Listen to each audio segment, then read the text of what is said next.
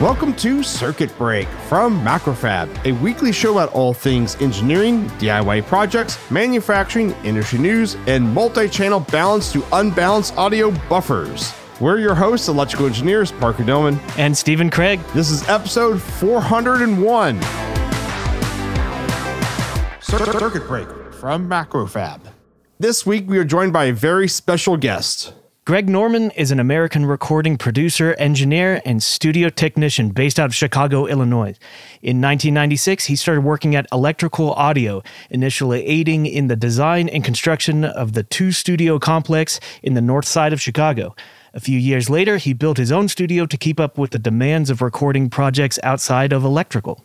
Over the years, he has recorded over 100 records as a staff member of Electrical Audio and traveled abroad as a freelance producer slash engineer. Some of his clients include Deep Trick, Guided by Voices, Godspeed You, Black Emperor, and The Breeders, among others. Greg has also designed, consulted, and installed several studios in Chicago, throughout the States, and Canada. He has unique expertise in analog tape machine and console design and maintenance, which has become a dying art. He also designs and manufactures custom recording studio equipment. Greg, thank you so much for coming on our podcast this week. Thanks for having me. Sounds like fun. I hope it's going to be fun. you, you, know, so in addition to your clients, I also saw on the list that Russian Circles was on there. Is that correct? Mm-hmm.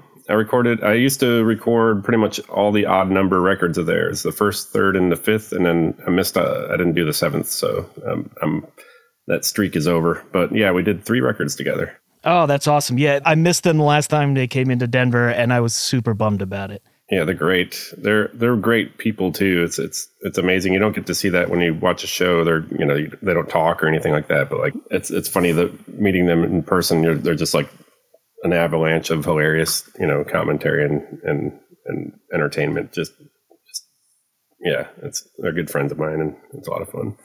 But yeah, I, I'm amazed by how well they're doing, and it's great.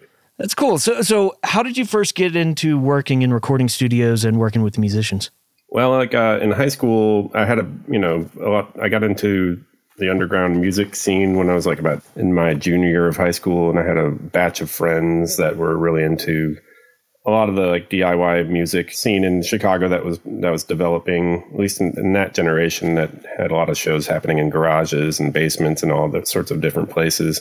And uh, you know, just being in bands with my friends and and also you know watching lots of shows, and just made friends with all sorts of different musicians. And I had like an interest for recording, and I would buy anything I could kind of afford at like the uh, music store or used section. I, I picked up like an old Tascam console.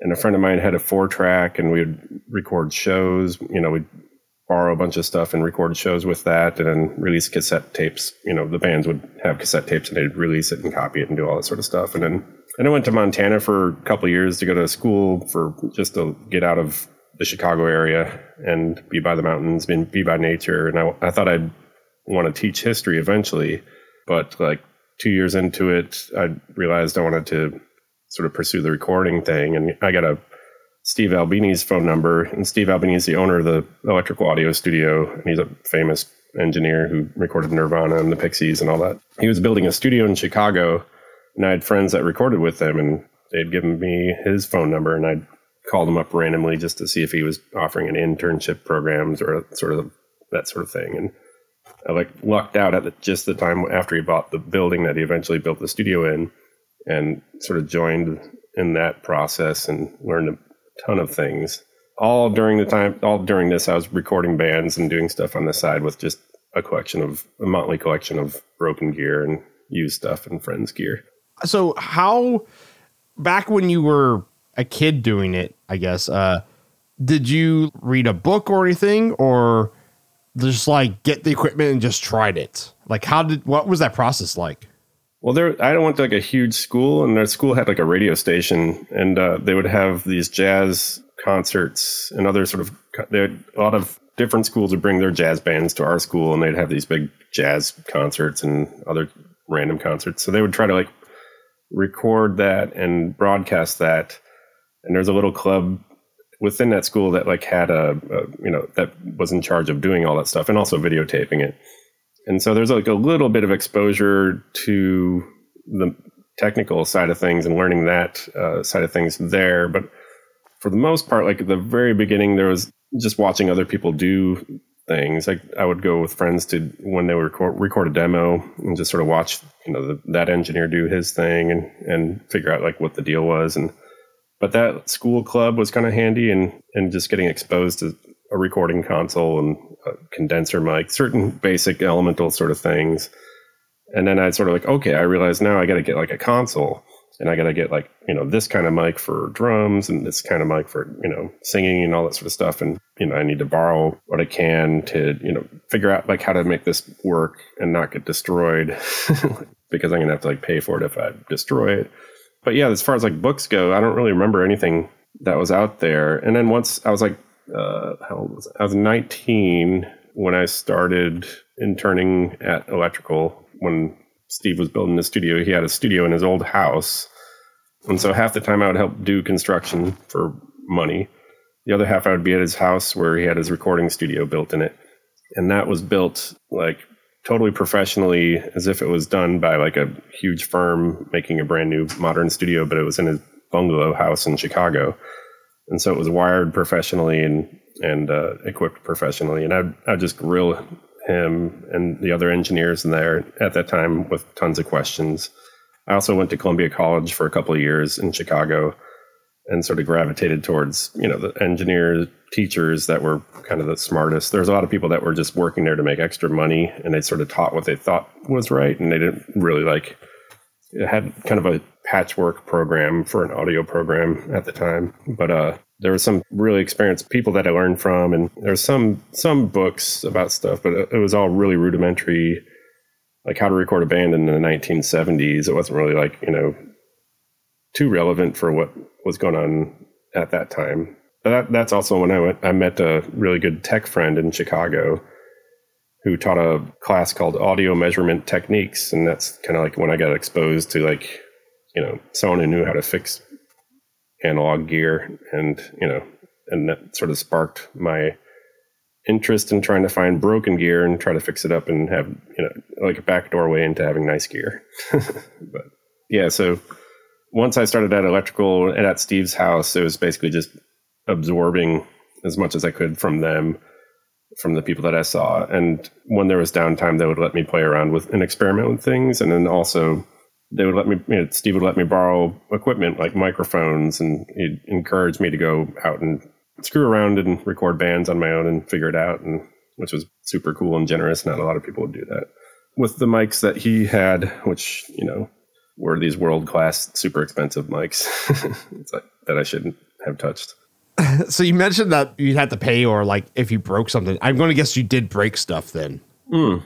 Really early on, when I was like uh, in high school, I was pretty careful. I, it's it's shocking that I didn't destroy anything. Like the only thing I really, I just got things dirty, uh, but I didn't destroy it. There, the the microphones and the the stuff that I would borrow, they they weren't really like fancy or expensive. They're just you know these Shure 58s and you know like PA mics for like a club. You know, it's not really like anything fancy. Once I started interning at the studio and working at electrical and borrowing those mics, that's when I started sweating it because there'd be like this four thousand dollar tube vintage Neumann microphone that like I really shouldn't have been taken to you know use anywhere outside the studio, but uh, it's like yeah to record a crappy punk band, it's like I could have put a you know used a Radio Shack mic for this, I think, but but yeah, no, I did break mics once I you know really got into it at electrical at the studio. There's a four thousand dollar surround uh, not surround sound mic, but it's a microphone that has four capsules in it, and those capsules you can mix and blend together to create any pickup pattern, looking up, down, left, right, all around, and it's called a sound field microphone, which was an idea in the '80s. You know, for uh, ambisonic sort of pickup, it's it's sort of a, a trademark thing that I think the microphone company Rode owns now, but originally a, the company Calrec used to be known to making it. But anyways, there's a nice expensive microphone and it had its own base station where you controlled all that stuff. And the microphone was, of course, really high up in the middle of this tall room. And when I was cleaning up after a session, I pulled on the cable, you know, or I tugged on the cable which wasn't tied around the stand at the base.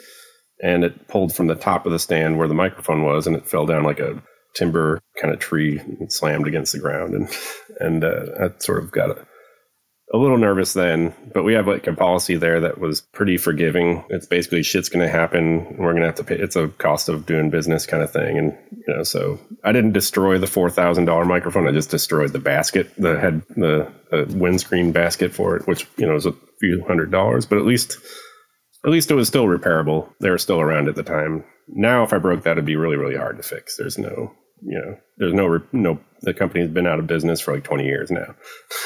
uh, I, I, I, wouldn't say you destroyed it. You just gave it character, right? Yeah. There's no studio that's actually running right now that you can walk into where people are recording music, you know, on a daily basis. There should be no microphone older than 20 years old that looks spotless. If there if there is, it's kind of like a suspicious thing because, you know, if you have a microphone, no matter how valued it is, like there's a, a, famous microphone that company Neumann makes. It's called the U47.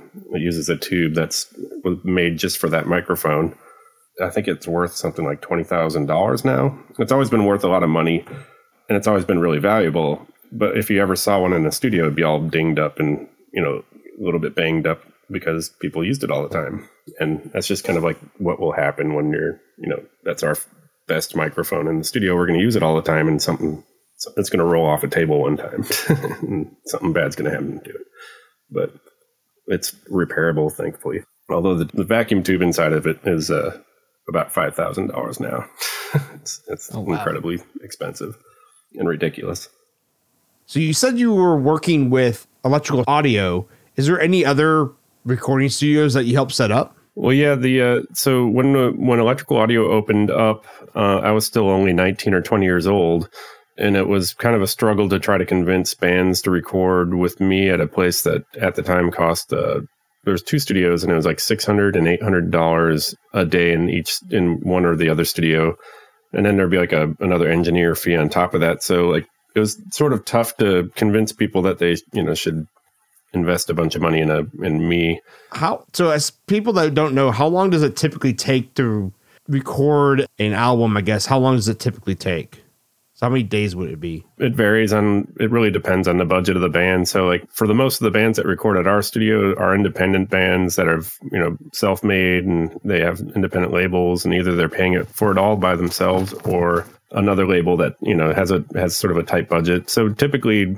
a full record for a normal band of people that have written all their music and are coming in to just play and record it that will be anywhere from like five days to two weeks, two weeks being on the longer end. Uh, we have occasionally had like a couple, you know, old fashioned big label bands where they just block out the studio for three months. And I've done a couple of sessions where it's just crazy, like a three month long session where you're, that's what you're doing for a quarter of the year. And, but typically the bands that come in are, are two weeks or less. And usually it's like five days. And, and it used to be a little bit more uh, in solid chunks like in the 90s and in the early 2000s people would come in and the only time they could actually record the record was while we, while they were at the studio which seems like it obvious but basically the only time they had access to a 24 track like a 2 inch tape machine where all the everything was recorded to was like at the recording studio as opposed to now where you can do the lion's share of recording at the studio with all the nice microphones, the nice rooms, and all the instruments, but you don't have to burn a lot of the time working out like parts like tambourine parts and backup vocals and other non essential sort of like parts that would take up lots and lots and lots of hours in a session. Typically people can actually grab those sessions in a digital workstation and go home and do those overdubs themselves because all you need is like a microphone and a quiet space and usually every band has some place that they can go either their practice space or their apartment and they can do those like time consuming like overdubs which people you know tend to work out ideas. And the culture has sort of shifted like from when i started like everything had to happen in the studio start to finish and you're paying kind of like a a lot of money to do it to now whereas you get like a lot of it done in the studio but you can do more of it at home and then you just sort of you just have like a more piecemeal sort of getting the job done as opposed to getting it all done in one fell swoop and so it's really sort of changed how people schedule themselves in the studio. And it's kind of an interesting thing, especially growing up and getting older and valuing your own time. There's a, you know, like when I was younger, everybody everybody was like doing 14 hour, 16 hour sessions, you know, a day, you know, and you just sort of do it until the thing was done and you'd pass out just from exhaustion. And now there's just no thankfully there's no urgency like you can you can come back later and do it or do it like at you know another spot and all you literally need to do is have a computer and have an interface and some nice microphones and you can get your like bassoon part recorded, like if you wanted to do random stuff. And I can't tell if that's good because I'm older or if it's good because it's just generally good. I think it's good that, you know, I don't know, you're you're doing 8 and 10 hour and 12 hour days as opposed to 12, 14 and 18 hour days. as you might imagine, I don't know. But uh back to your original question is like uh I would do a lot more recording at my like so I, I bought a house on the south side of Chicago where it was super cheap to buy a house for the explicit reason of just to have a studio built in the basement where I could record bands for really cheap and just keep on plowing through and recording bands. And the options at the time in Chicago was you would you would either be renting a loft with like four other people, and then two years later they'd kick you out and build a condo out of it, uh, and all of your work would be thrown away. Or you'd you know go to a practice space where it'd be really loud, all the all the other bands practicing and stuff, and um, but I, I chose to find a, a house that I could afford on twenty six thousand dollars a year in the middle of nowhere in the south side of Chicago, where you know it was safe. It was just way out of the way, um, and so I lived there for about fifteen years and recorded tons of bands down there. And I set it up to be compatible with electrical and other studios where I I could do the heavy duty basic tracks of like drums, guitars, and all the heavy duty stuff at electrical and get all that done. And then we take the reels to my house and do all the super time consuming like vocal overdubs and, and other random experimental stuff. And so we wouldn't have to, you, you could make a 2000 or $3,000 record budget stretch, you know, a week or two, you know, at the time I was basically charging very little. I don't remember exactly, but that way I could like make a better record without breaking the bank and also without turning them away basically if they could make the record that they wanted to make. But it also meant that i needed to buy a bunch of compatible gear like a big old two inch 24 track and big old console and, and enough microphones to match the quality of the fancy studio. And the way i went about that is to scour for broken gear that was good but broken and figure out how to and learn how, how to cut my teeth on how to fix that stuff. Basically, like you know, here I am with this thing. How you know I need to learn everything inside and out about this thing to make it work right. And I know when it's working right, it's like a full on professional piece of equipment that people got a loan to buy back in the you know when it was brand new, and that was kind of with a lot of help from a lot of different people in the audio tech community. I got I got through a lot of that stuff. It was great. Was that just a lot of uh, Google searching and and learning. It's pre Google. yeah, I was about to say it's oh pre Google, pre Google. Yeah, yeah. I mean, like it was like you know the early aughts, and uh, I bought the house in 1999 and had a severe broken tape machine addiction. I had a girlfriend at the time that like I'm pretty sure I drove her out of the house because like the living room was full of this graveyard of professional fancy tape machines that were in various states of disrepair and or disassembly. But like you know, at that time there wasn't you know there'd be like the specialists that work on this one machine and spe- another specialist that worked on this other machine and you'd sort of make friends with them over the phone and you know some of them were great and unbelievably generous with their time and other ones just understandably didn't have the time but uh it made me try to do the same with other people asking for my help. Because uh, I remember calling Mike Spitz, who ran a company in Pennsylvania that refurbishes this old Ampex tape machine and rebuilds them from the ground up as brand new machines.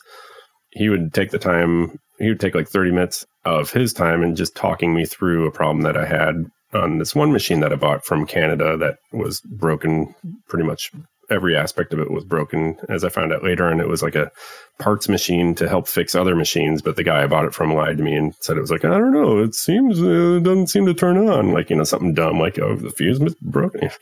It's like, yeah. Every single thing on that machine was broken. You mean it wasn't broken? It was just missing. Oh, that sucks. It, it was no, it's every everything. It had all the cards in it, and it had all the pieces and parts, but uh, yeah, not one of them was doing what was so what it was supposed to do. And like, I remember talking to Mike Spitz, this guy ran this refurbishment company. He's like, it's like, where did you go to get this thing? He's got he got suspicious after like I had problems with everything. He's like, where did you get this thing? I'm like, I went to this guy and outside of Toronto. He's like, oh, is his name Barry? I'm like, yeah. And he's like, oh, okay, yeah, all right. Well, you you got fucked. it's like, it's like, it's like because he, you know, knew where all these machines were and who owned them all, and who, you know, and he obviously dealt with this guy before. And it's like, it's like you gotta, you gotta call me before you buy a machine. You're gonna, you know, end up in this situation. He's like, all right, well, you got yourself a learner's kit, so let's let's let's see what you can do with it. And fortunately, you know, that particular machine, most machines, most fancy professional audio equipment most of that stuff comes with enough information to keep it sustained you know like you know like an old car where it would tell you how to fix everything in an old car and you had a manual that was like six inches thick and a lot of good drawings and this one had like a chapter called theory of operation and it was i don't know how many pages it's a giant chunk of the manual and it describes every little facet of what how it does what it does which is great. It's amazing. Like there isn't there aren't too many things you can buy now that where it just like teaches you how it works. And you know like this is what this diode's doing and this is why we have like four capacitors surrounding this thing and this is why this is so close to that and then it shows you a picture of what it's doing you know. It was it was great. It was a great little learner's kit like you said. But uh yeah so i had a tape tape machine addiction. I, I like how even back then that person knew about this other machine that you bought, like somehow. Yeah. yeah. Yeah. He definitely. Because you gotta think is like, it's such, you know, because that was probably around the era of like where forums were still the thing. But it was still like the internet back then, for people who don't know, was really fragmented. Reddit wasn't a thing, social media wasn't a thing. And so it was like you had that would have to be on a particular form that that person read that on and knew about this machine that Greg bought. yeah. And yeah, and it's a small world. Like people looking for that same specific machine. Like a lot of people, you know, like if they're up for sale, a lot of people like are instantly aware of like you know who's selling it. It's kind of like now, where if you're you know looking on a eBay and there's Reverb, which is the audio version of eBay, you'll know if something's up for sale and like you know, some people in the know know where those machines had been beforehand and and but yeah it's it's kind of interesting i i actually i think i found i think it was during ebay's time. I think that's how i discovered it.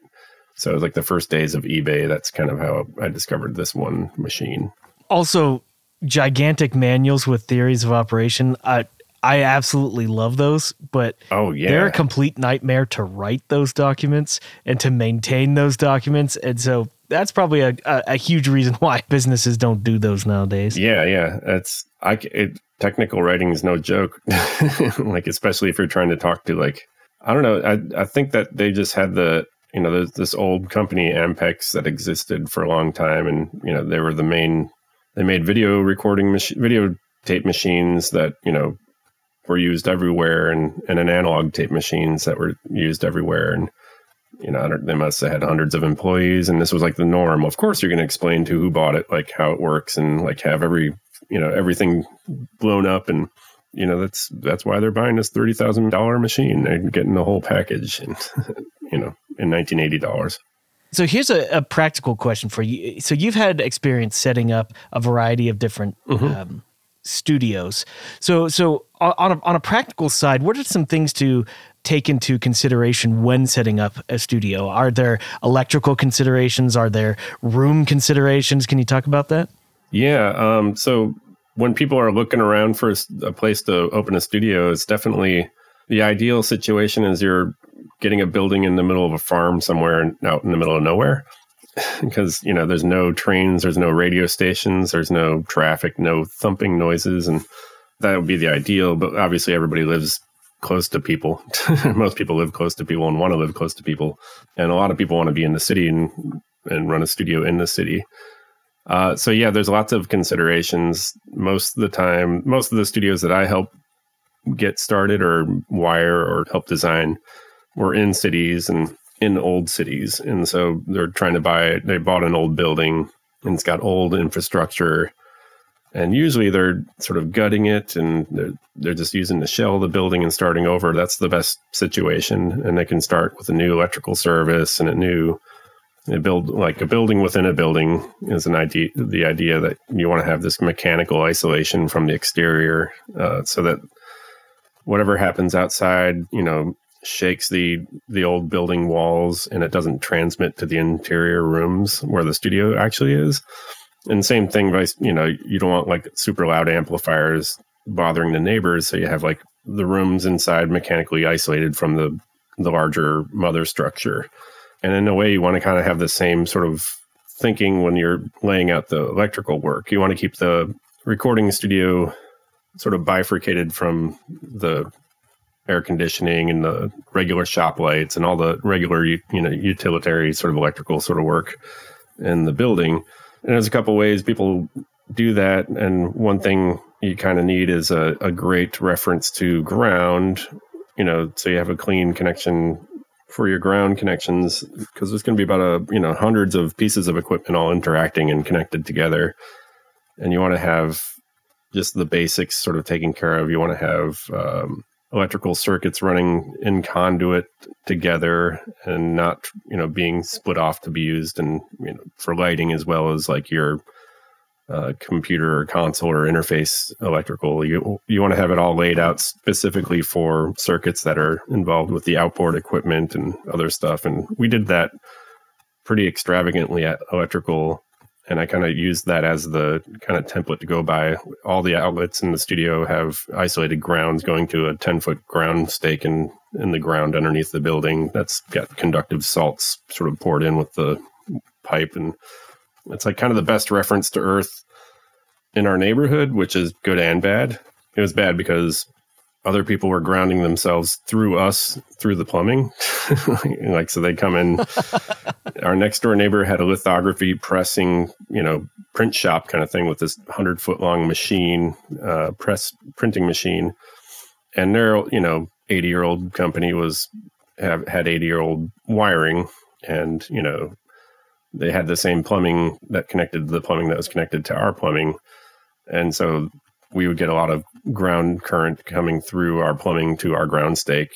And you know we discovered that after a certain point and isolated ourselves from the neighborhood. But uh like that was just like a a problem that we didn't foresee that came up. So so you would pick up your neighbor's machine's ground noise through your ground? Yeah. Would that just manifest as excess noise as electromagnetic noise, and which is really uh, problematic for uh, guitars and guitar pickups. So like you'd you'd be you know in a room and you'd hear like a we had a specific problem for a little while where there just you'd have a guitar which just had a magnetic pickup to pick up the guitar strings, the electric guitar strings, plugged into an amp with a ton of gain, and so for a little while during business hours we would get a faint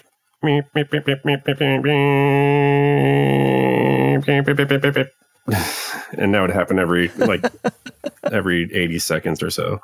So basically that was I believe an ink warming heater that was plugged into an outlet miswired in the neighbor's building and then broadcast. And they probably had the neutral and ground swapped. yeah. Yeah, exactly. The neutral was probably connected to the steel studs of the freshly, you know, framed out, crappily framed out office space they had. And it would just broadcast like, you know, the like current going through a conductor, broadcast a magne- magnetic field. And it would be picked up by a guitar with a ton of gain on its amplifier. And, and it was a big problem. And we finally found it out just by like walking. We made this sniffer, which was a broomstick with a guitar pickup on the end of it, plugged into a battery amplifier. And I would be walking around the the block with this thing, aiming it at different spots, and you know, trying to discover a null. You know, and uh, and eventually, like it led us to our neighbor's building, and they were nice enough to let us inside a couple of times, but it like it would never reveal itself we'd be just sniffing around all the time. And then the last time we were there, we were there while, while they shut off everything and they shut everything down one by one. they just like shut off the fuses. at the circuit the breaker box and uh, shut off the breakers and event and like we'd be standing in the room all the machines were quiet this loud print the press machine room was just dead quiet and it was just me kind of sweating it out with this nice with this guy who was being kind of patient with me and like and it's like all right and we hear it we still hear it it's like oh man what are we like where is this thing coming from we're like just frustrated and uh, he's like all right sorry you know i'm you know sorry i have to go now and we're like okay we understand and he just like casually walks past and shuts off like one last breaker that kills the noise in mid noise and and I start freaking out. I'm like, what, what, what, what, what is that? And he's like, what? It was, a, and it was like the the office space, the new office space. They just like shut off the entire office space like every at the end of every day. Like I must have had to reset all the clocks or whatever. But like, there's a giant uh, Xerox machine slash uh, you know printer and it had this ink warming cycle and like it was hooked up to an outlet that was miswired and that was it out of all the heavy duty stuff like you know it was just this stupid office copier printer machine that was causing this this sound that I could pick up a block away is incredible and like we shut it off and turned it on like a half a dozen times to make sure it was that thing and it was that thing and it's like all right, can we just, uh, we'll give you a power strip. Just turn it on when you need to print something. It's like, yeah, we never use that thing. it's like, all right. That's even worse. yeah, uh, they ended up moving out and the condo got built in its place anyway. But um, that was an exciting thing. Neil Muncy, who wrote the book on studio grounding techniques, and he's from Toronto.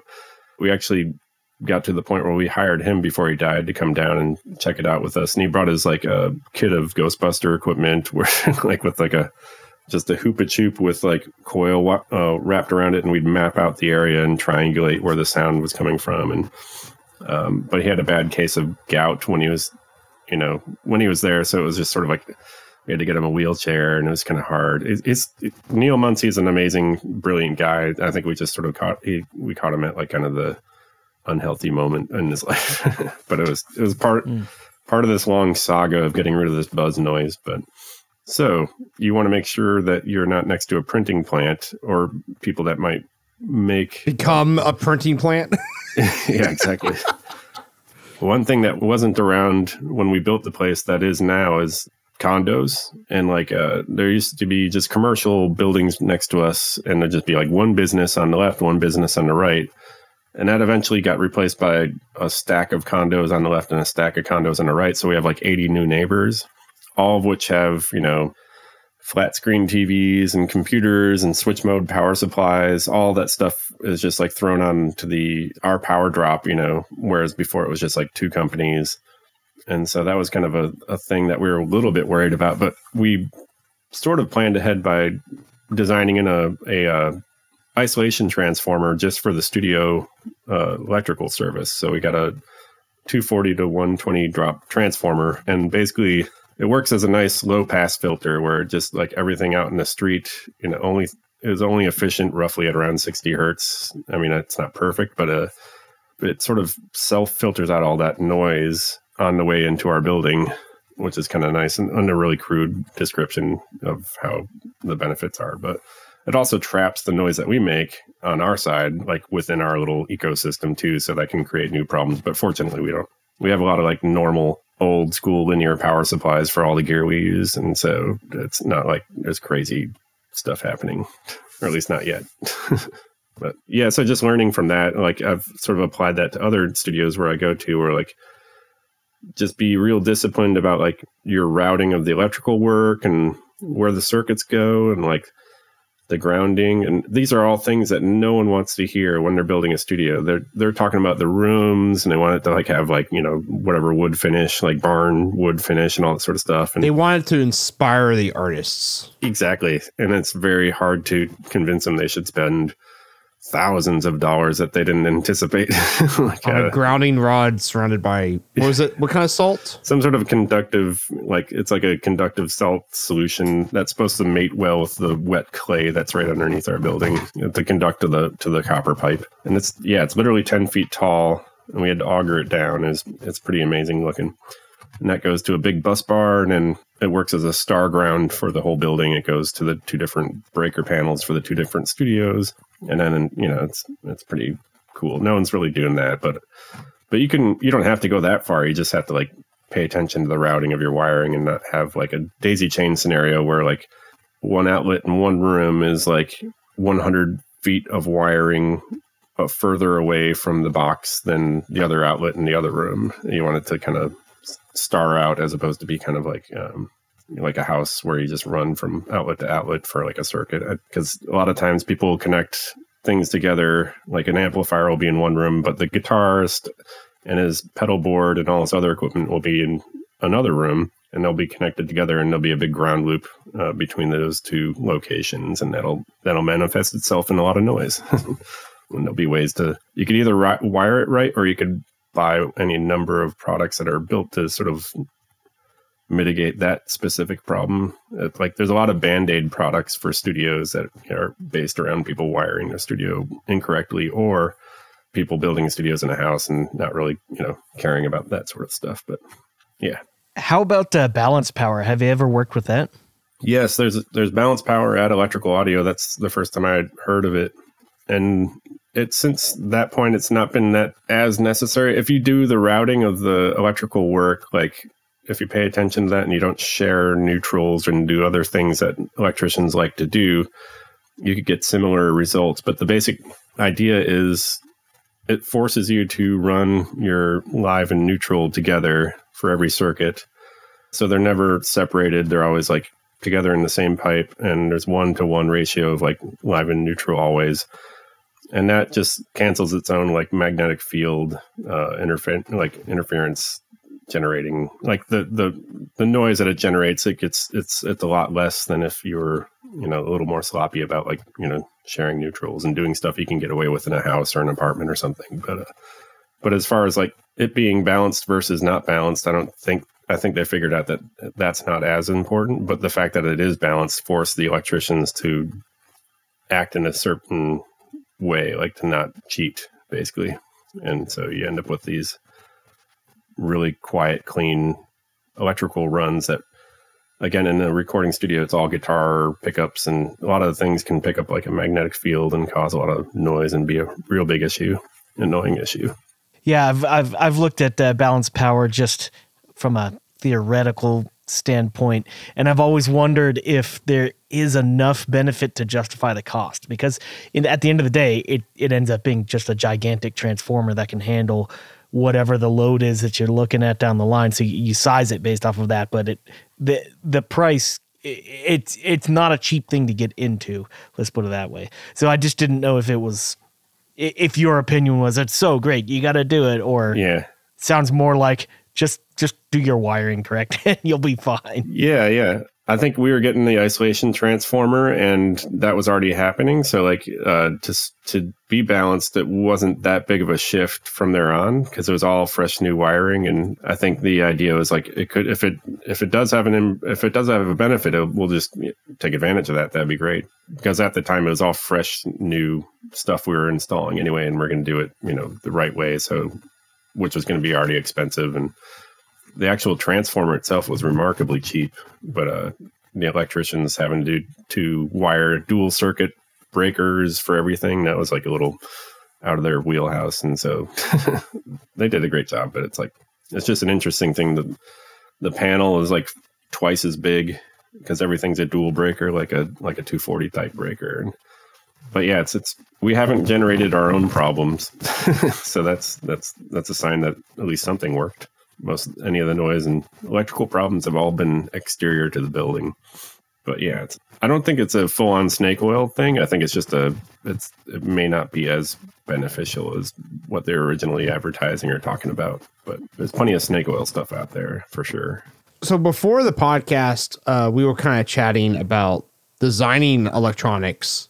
So what kind of like custom stuff have you developed for studios, like recording equipment, that kind of stuff?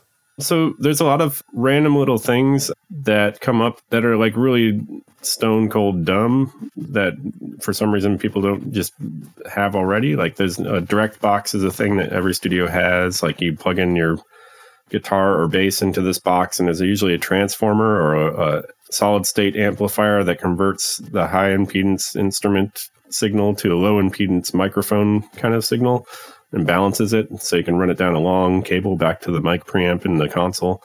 That's like a typical normal thing the studios have and and uh, live venues always have, but they don't normally have like a connection that sort of goes the other, other direction to make it easier to go to the other direction. So you can go from you know the console to a guitar amplifier for instance or uh, you know a microphone which is a low impedance output. You can convert that it's handy to convert that to a high impedance signal so you can plug it into a guitar amp and or guitar pedals and affect things in a cool way. And so we thought that this was like a handy feature. And there's other sort of handy tools you could use it for. With just having simple a male and female XLR connector, which is a microphone connector, on the same box, on the same side of the transformer, the low impedance side of the transformer, and just use it as an up and down, you know, conversion box. And that's just like something that like we built in house because we didn't see anything out there that was like it, and uh, we ended up like starting to sell those things, which is kind of interesting but and there's other things like using a, a, microphone technique, which is called mid side. I don't know if you're familiar with this, but it's sort of like the way stereo was originally conceived of by a guy named Alan Blumlein in England, who was kind of a genius who came up with a bunch of different inventions and did a lot of research in radar. But uh, he came up with the, I think he came up with a mid side or uh, with you know, like some indifference mid side stereo. And the idea is you have a microphone that's facing directly towards a drum kit, for instance, or whatever your source is. So have a mono microphone pointed directly at the drum kit. And then uh, you have a bidirectional microphone pointed like 90 degrees to the left. And when you sum those two together, the positive side of the bidirectional mic adds together with the mid microphone and gives you a little bit of a repre- uh, overrepresentation of what's going on on the left side while canceling out what's going on on the right side. So the two together kind of make up a, a left image. And then if you add the mid microphone to the polarity reversed side microphone, it'll boost up the right hand side and cancel out the left hand side. So between the two, you would have a left right image that was very great and clear and used the, the fidelity of that mid microphone, the good fidelity of that mid microphone. And the whole appeal of it was in an era where mono was so prevalent and popular. You wanted to have something that was compatible with mono and stereo. And this was handy because if you sum those finalized channels together to mono, the side microphone disappears because you're adding a phase flipped version of the side microphone to a, the regular version. And so that side microphone cancels out completely, and all you're left with is that mid microphone pointed directly at the drum kit. So it was a convenient, clever way to you know have stereo be compatible with mono, but it also sounds fantastic as far as using that concept and for stereo miking. So it's a really, really good, clean way to pick up things in stereo, but the but it's not so popular because you need to do this process where you have three channels on the console. One was the mid microphone and panned in the middle, and then you have uh, two faders that are the side microphone, panned left and then panned right. And uh, those side channels have to be exactly the same volume, and they kind of have to be at the fixed, you know, level. And it's kind of janky if you have a two week long session. You don't want those faders being bumped. And, you know, if something happens or if there's some drift in the gain, it'll ruin the balance a little bit. So it's a, it's, it's not a popular thing because it took, it was sort of cumbersome to set up. So we just like built this box that does all that internally. And you can control the side microphone uh, level just with like one pot and it'll always be perfectly matched. And we just made that box because no one was making it in the year 1998 or 1999 or 2000 and we made like just a few for the studio and a few for like the people close to us and didn't have any aspirations to sell them. And then eventually i'm like oh this is easy enough. We could just make them for people if they want. And so i just made you know a board a pc board. And and then we've been sort of like trickle selling them ever since. And since then people have like started incorporating that concept in like other products that you can buy. And so i think like we have all these kind of like cool ideas that we use for our studio and they you know people when they come through it's like that's awesome that's fun or that's cool but we're all too busy recording bands and doing the stuff that we're doing to become a like a manufacturing company. yeah, or yeah, a product place. right, right. So I I, I, uh, what's interesting what you just talked about there is you made your own PCB board. So what was the process like that? I want to dig more in there because that's actually like what I do for a living. Oh, yeah. design hardware and that kind of stuff. So this was around what like 2000 you said? Yeah, 2000. I made that the mid side board uh, in about uh, like 2004. But how did you design the board? So the uh, there's a couple of different board programs that I I got out of a catalog from a, a magazine. I think like audio electronics something i think it's that it was like a very basic name so so boring and basic i can't tell if i'm even saying it right but uh uh yeah it's like you know design your own pc boards and like you know you get like a floppy disk and it's just this So weird- software out from a magazine, which is Yeah. by the way gonna blow everyone's mind listening. To, well, maybe not everyone because we have uh, some people our age, but like that's a concept that people couldn't fathom nowadays. yeah getting No, a floppy to- drive out of a like ad out of the back of a magazine, like a Popular Mechanics. Yeah, just one, one layer board. Maybe it did two layer boards. I'm not sure. Then it, I then I graduated to another board program that I got the CD-ROM for, and that was the one that I was using. Ooh, fancy. Yeah, real fancy, and I liked it until like you know I, they disappeared. I can't I can't recall their name, but uh, I could actually do two layers with that one, and it had quite a library of generic parts, and um, and I would just sit there and like either print it out on um this transfer sort of like uh heat transfer pages and Oh, just yeah. iron it onto a copper clad board and then like you know poison a bunch of fish by etching it and Oh yeah. Oh yeah. I even tried to do a double sided board once that way, and it is kind of a. It worked, but it was it, one, once I started doing it, I realized like, oh, you just don't do this. yeah, yeah, yeah.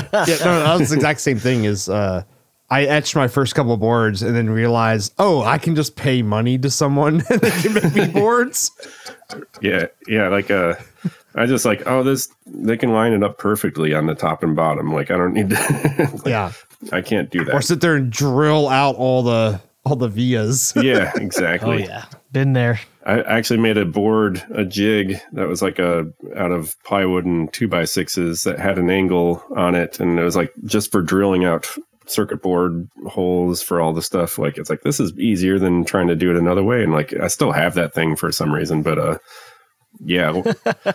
uh, once uh, Advanced Circuits had like a three PCBs for like sixty six bucks deal, prototype deal, like no mask Oh yeah, I remember that. all that that. sort of stuff. I started just using that all the time, and and that was great. That was fun. I had one version of that mid-side matrix board was I had made was all mirrored, like the entire board was mirror imaged. Like somehow the Gerber was produced, and this was before you could see your Gerber.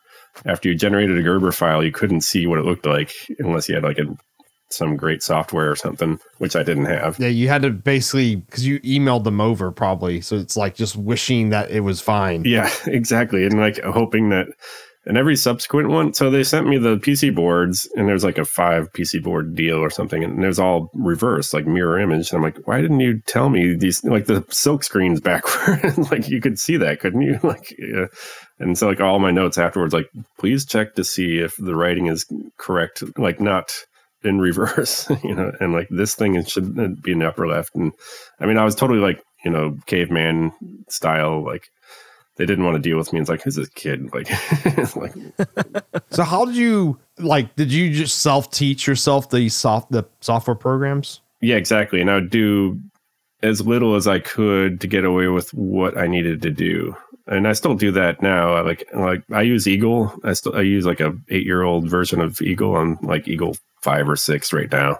That's, That's why I have a older than eight, by the way. Now, yeah yeah it's crazy. Like uh i i accidentally downloaded the uh, a newish one and it will open if i just click on the the board file and i don't have the license for it. So like it you know i can look at it but i can't do anything else with it and oh wait, so the newer version Eagle you have to have a subscription for. yeah i bought like the i don't know if it's like a this exists but it seemed like the semi pro version where i could build like a board that was like you know 20 inches by some odd some other dimension and uh, and that was like five hundred dollars, like in ten years ago or something like that. And I split it with the studio, and I use it, and the studio uses it, or I use it at the studio. But um, but yeah, now I'm I can't get rid of my computers because there's nothing.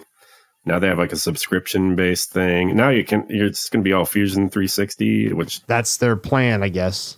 yeah, for someone who uses it, uh, seldom. If I was doing it every day, obviously it would make sense, and Fusion 360 would be great to have all that stuff. But I like, I don't know that I would take advantage of nearly a like. I like I was about to say, like, I have what I think is already too much for my my needs, like with the 5.9 version of Eagle. Yeah. I don't even like I don't even do the schematic tie-in because the parts aren't the same and like I just make my board and then I make my schematic and those are totally dis- separate discrete things from each other. There's nothing in common. I'll make my own library parts and I'll just like I'll do what I need to do to get the the part on the board. And there's no communication between like the board and the schematic, and it's like, uh, like I said, I'm just like clobbering caveman style through this this whole process. And No, Greg, that's how I was when I first started. It was uh, I was using a software called maybe this will bring memories. I guess it was called Free PCB, a piece of software. oh, okay, yeah, But th- that was one. It was it was free back in that time period. But it was that you didn't have a schematic, so it was like you you would make your own net lists of like where all the pins on your board would connect in Notepad, and then and then you would attach them to like the footprints in the layout tool. oh wow. I'm I'm really curious what the software you were using back in like 04 was, and if if uh one of our listeners knows what that kind of software was like, like that era was like, let us know for sure. Yeah, I had failing to remember it. I know that they generate files that had a suffix BRD, just like Just like Eagle You know, did then. just like Eagle does. And I was like, huh, I wonder if I could hold my because I designed a bunch of wonder if it was like Express PCB. That sounds familiar, but that seems so generic that I don't everything sounds familiar. yeah. And Expressive PCB was like also like you built it was like a free PCB CAD tool. I guess it's still free. But it was like This one's a- gone. Yeah, it was associated with their fab house. So like you bought through them. Okay. Yeah, this this one was all by itself and uh it died out and there was no support for it at some point and like uh but yeah, it didn't have any tie-ins to like any I think it was just a company that existed for that and it disappeared again. like but I did so much stuff with it that I'd like like there's a power supply I made for tube microphones that has a soft start kind of feature in it that turns on the heater first and after a minute the b plus the high tension voltage comes up slowly and it and it worked really well and um i don't want to redesign the whole board but it was something i made in that that old obsolete software and like i'm just gonna have to like literally look at the physical board and try to retrace my steps like and i have like a printout like a folder with a printout. It's like it's like this should be a little easier somehow like but it does go to show like i don't know if this happened if this is going to happen much in the future but like just the fickle fickleness of uh, software and like you know you have to be careful because some things just won't be able to you won't have access to anymore. Like a lot of digital recording formats are like that too. Like there's a ton of stuff that was recorded on this these formats that you cannot play back anymore and it's like that's just lost to the universe. Like a mini disc. like mini disc or you know like there's like reel to reel digital formats that like you can't find a machine and the tapes are sort of like in weird shape. If there's too much errors it won't actually play. It's like it's like i don't know Oh, so more like um well Laserdisc is analog at least, but yeah, like is that what you're talking about where like the format is just so obscure and no one supports that piece of hardware anymore? yeah it's a proprietary kind of digital recording format that you know like in the late 70s early 80s and and into the 90s people were just hadn't figured out like you know exactly what standards to use and hadn't agreed on those standards. And so they just had their own version of it. And if you didn't have the machine to play it back it won't play back. But it's kind of like that pc board not that my tube power supply is going to save the world but like i won't be able to go back and add that diode that needed to be there. Yeah, yeah.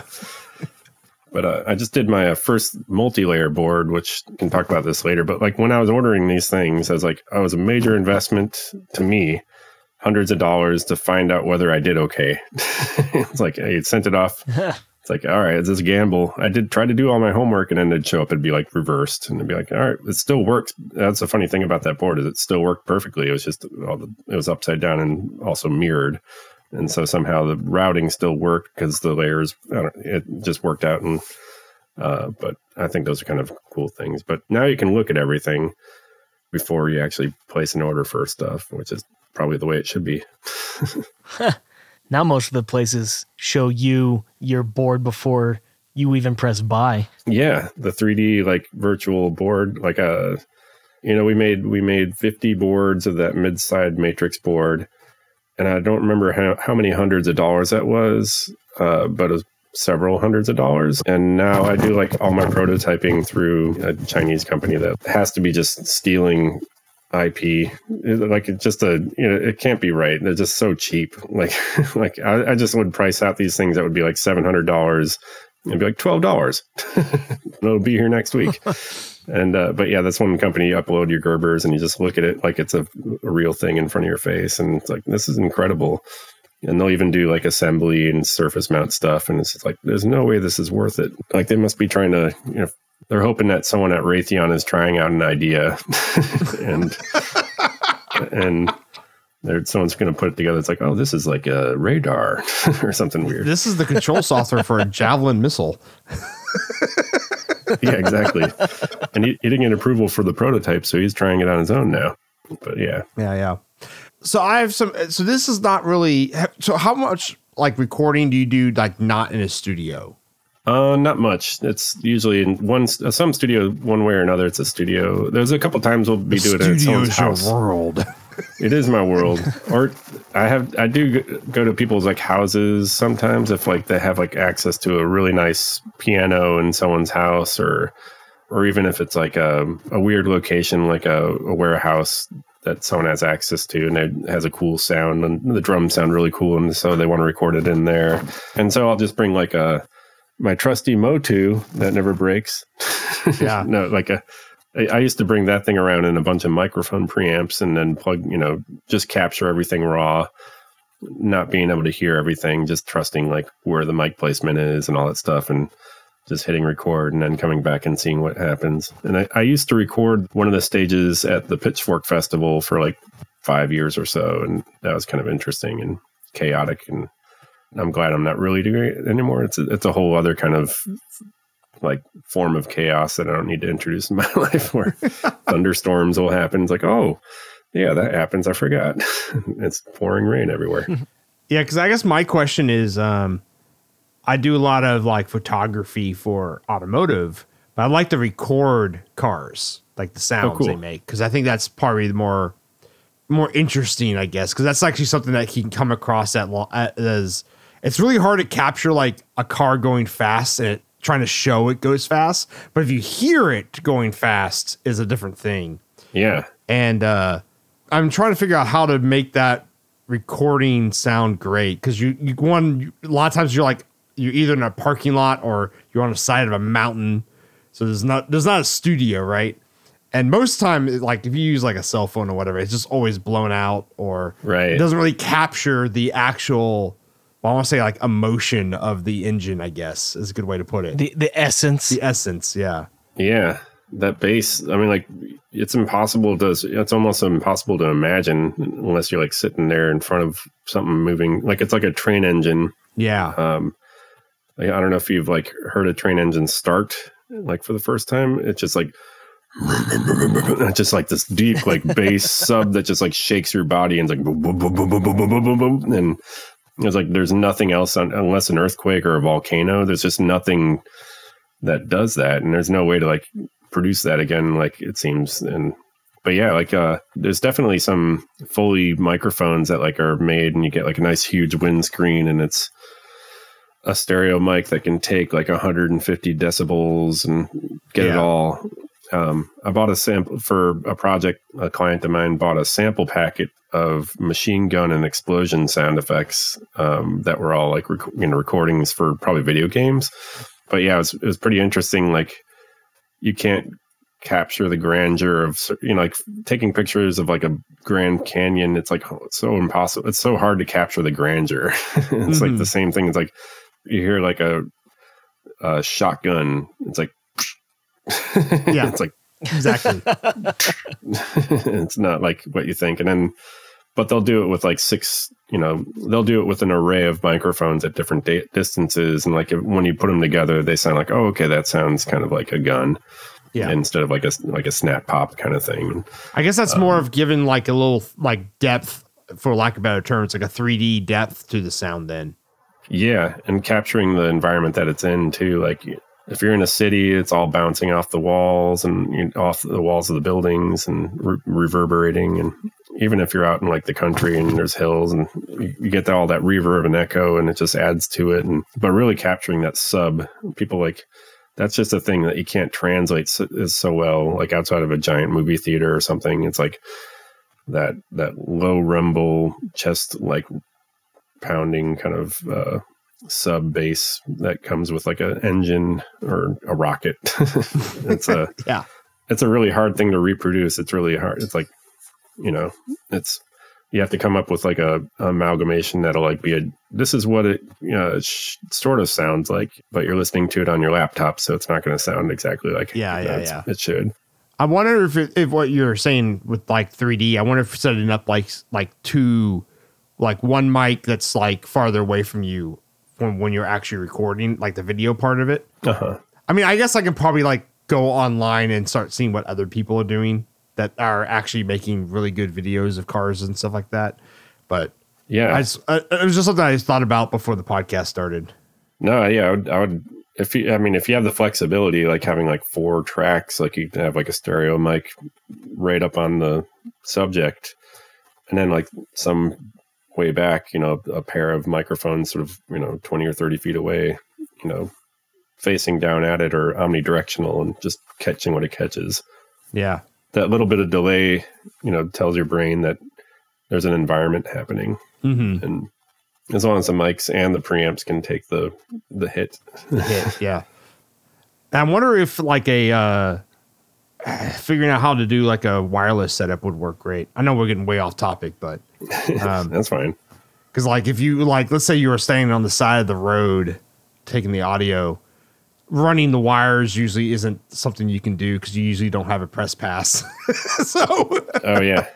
Well, could you record it like just natively, like with the whatever you're using, and then piece it together later, like almost have like two devices recording? That's what I was thinking. Is like, could you like maybe have like a wireless mic or someone recording, like someone's just standing thirty feet down the track, basically. Uh-huh. And yeah, I guess if you just did it in post, it would be fine. You just have to sync it up. Yeah, yeah. I'd just say record it for real. Don't, the wireless thing, they have their own compressors and other yeah. processors that transmit, so it'll sound goofy. I mean, like just I'll be like, hey, Steven, just hold this, like, put this mic in your like shirt sleeve. Yeah, yeah, and stand thirty feet that way. just give him like a uh, hockey helmet with a mic taped to the top of it. yeah.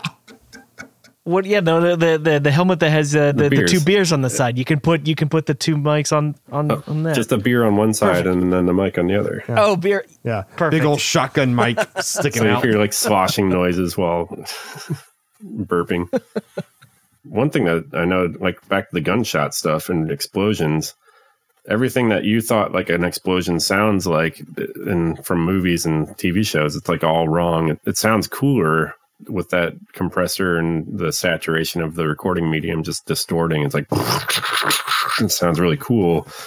But if you're out, you know, like it's more it sounds more like a like fireworks. Like when you hear a loud firework go off, it's just like a pop kind of thing and like a super loud pop and explosion and that's probably more accurate than like the what you're hearing on recordings is typically just distortion, which sounds cooler usually.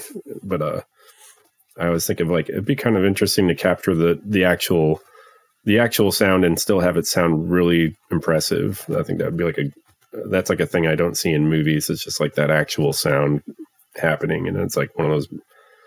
They keep trying to be more realistic and more realistic, especially like war movies, but they don't like they don't get that that detail down and i wonder if that's like even more of like a tricky thing to do. I'm sure. Hmm. Making it all about because it can't be you can't make a movie with the sound effects being like 80, D, 80 dB louder than the dialogue, which is what you know in real life it would kind of be like deafening. I, th- I, think I think video games are getting really impressive with it though. Yeah. With with 3D sound and spatial sound, especially with being able to give the player cues on distance and location. It's it's incredible now. Yeah, I, I, I would never leave the house if I were grown up now. If I was a teenager now, I'd just I'd never I'd never walk out that door like it. I'd be like, uh, I'd you know I'm more comfortable learning at home and I'll do it all Zoom and you know there's a, whatever excuse I would find I would I'd try to uh, do that. It's just it's just it'd be too it's yeah there's too much cool stuff it seems like and like I'm glad I was growing up in an era of Atari and Nintendo is like where I stopped. so we talked about a lot about like your past. So what is going forward? What are you currently working on?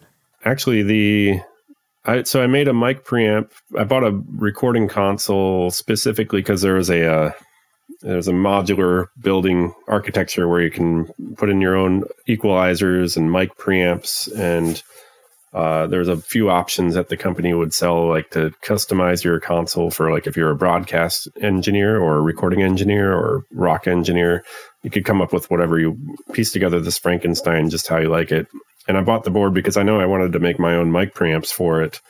And I'd made a few mic preamps before. I don't know if you're familiar with mic preamps, but the mic microphone preamps are these really low noise the struggle throughout the years was trying to get like a uh, a really weak signal of a microphone to gain up to a, a, line level that can be used in the rest of the studio to be sent to a recorder or a compressor or an equalizer. And sometimes you need like 30 to 50 dB of gain, you know, just to boost this weak signal up to like a usable signal that's strong enough to plug into something else. And so there's there's always been like a struggle to make a quiet, clean, low distortion amplifier for the microphones. And, you know, that's hard to do. And people have come up with different ways of doing it. And all those different methods have yielded different sort of sounds, like intrinsic sounds, kind of like a guitar amplifier has different sounds depending on like if it's a solid state amplifier or tube amplifier, you know, it has different topologies. It all has different qualities. So like uh, a microphone preamp uh, is an ex- it's an expensive sort of tool that you have in the studio and you you like to you know mix and match them and it was one of those things that I couldn't afford when I was starting out. So I'd look at uh, articles and magazines and other DIY magazines and like there'd be discussions and people would come up with ideas. And basically I started building mic preamps based on that and then the other application notes for transformers. They'd have like their the recommended ways to use their microphone transformer and I'd end up making other preamps that I did like. And so I, with this board, I wanted to just make a board full of these preamps that I liked, and I did. And I sold those preamps to a bunch of other people who own the same board. And then I brought that preamp to the studio because there aren't too many transformer based preamps in one of the two studios at the studio. And we made a preamp that was a rack mounted preamp. And uh, so now I'm sort of making a version of that rack mounted preamp to fit uh, a standard modular standard that was started by the console company API, and they have like a modular standard that other companies have adopted and turned into like a it's turned into a cottage industry of like you get this rack, a card cage kind of thing, and different companies make their own processors that plug in kind of like a Euro rack, like a Synthi Euro rack, and you know everybody makes something for that. It's got a bipolar power supply and a phantom power for condenser microphones and uh, unknown footprint and layout and limitations for current and stuff. And so people just design their things that'll fit in that rack. And I've been procrastinating making stuff for that for so long. And then a friend of mine who had my console that had 16 of my preamps and he sold his console because he's not using his console anymore, but he still wants to use my preamps. And he's like, can you make a 500 an API 500 version of your preamp? And, and it's like, I'll buy 16 of them which was the final light under my butt to get stuff started. And so I just started building that.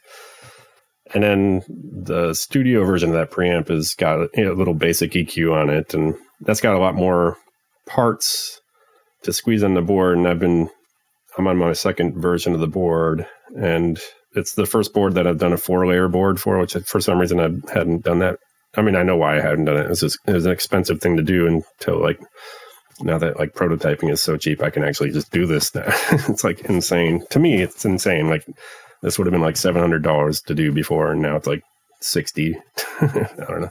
That's, yeah. that's pretty awesome. But uh, uh, so that's that's the thing I'm working on. Literally like yesterday. That was like you know designing the faceplate, and I got that down, and getting the the boards. You know, there's like a run of ten that I'm doing, uh, which is kind of like a beta prototype run, and that's the most recent thing I've done. There's like, for some reason, there's a tube microphone that was made in the 50s that everybody's asking me to make them power supplies and cables for out of out of the blue. it's an Altec Lansing is a company that made speakers and microphones and other audio products in the 50s and 60s. Like they made a cool tube microphone called the Coke bottle, which is just basically a microphone capsule, a tube, and then just a body, and then it ran down a wire to the power supply, which had an output transformer in it. Um, so I made like a stereo version of this thing, and a long time ago, and I guess someone found out about it. And now I'm making like three of them for some reason. So that's just like a nice have like these weird oddball jobs that I do, and like they found the forum post from 12 years ago. Yeah, yeah, exactly. I did. I, I, kept like a blog, or I don't know if I'd call it a blog, but like on our message board for the studio, I kept like a a log of repairs that I would do. Um, you know, everything that comes up in the studio that it's like a fault. There's a fault log in each studio, and you write down like what's wrong, and then on the on the joining page, it would be the solution to that problem. And I sort of did a digital version of that for since 2003. I was keeping that, and then some of it got lost in a website rebuild a lot of the data got lost and kind of crippling when I think about it. But it's like because uh, it was kind of like my weird tech diary. Oh, that sucks. Yeah, yeah. I mean, I'm trying to rebuild it from like other notes, but yeah, it's it's too bad. It was like seven or eight years of it just down the tubes, and then of course it's like the later years. So like all the stuff that's prominently up there is like when I was learning. it's like, oh, you dummy! Like, what are you doing that for? But uh, yeah, whatever. it's like you don't know what this thing is. Uh, but I'm I'm not that worried about it. It's just a little bit embarrassing, but I think it's worth having like I appreciate having that out there, other people having stuff out there, even if some of it's just like clumsy, like just because when you Google a piece of equipment and you have a problem, uh, someone else has already gone through it. Like it's it's so much more of a relief that like you're not the only one dealing with this weird little thing, and here's like a here's a thing to try anyways, and that's always kind of like a what I hoped my thing would be. Like they just Google uh, Studer A820 tape machine, uh, power supply dropout, and then I'd have like 10 entries on when that happened to us and what I did to fix it. And hopefully that would help someone else. But um, that's the whole, that's the whole thing. And then once you get started doing that, you can't stop. But yeah, I, I like making, I like designing and making stuff. And uh, I don't know yet if I like manufacturing stuff. it's a, it's, it's, it's a different beast for sure. Yeah, yeah. I'm I'm trying to like learn. We have people at the studio helping, like you know, we take shifts doing stuff, and we're learning how to do more and more. But it's like, yeah, it's a whole other beast, and uh, I need like I need to go to class for how to make like boutique runs of tiny amounts of things because like whenever I look up information, it's like okay, this is a this is for a company with 40 people working for it. it's like I, I, want the like I want the chapter where there's like a a guy who has a terrible idea about a product and wants to invest in you know too much money and like it's in and try to sell only like 50 or 100 of a thing. And it's not going to be world changing but yeah everything i read everything i'm learning about it's all it's like you need it's like a product line for thousands of widgets to be made. And i know nothing about that stuff. Well not to advertise the company that I started, but MacroFab builds like hundreds of things instead of thousands of things. That's handy. So, the company that also sponsors this podcast.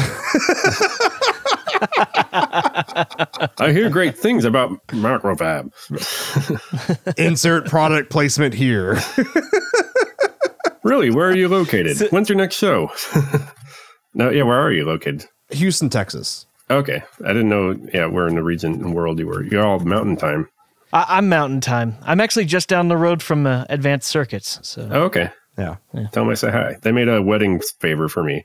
Oh, cool. I, when I when we got married, I made a circular PC board with like a horizon, hillside horizon, and a river going down with like you know it was like a you know plated river, and uh, they just they just they did it for really cheap and as a nice favor to me. It was really nice. oh, that's cool.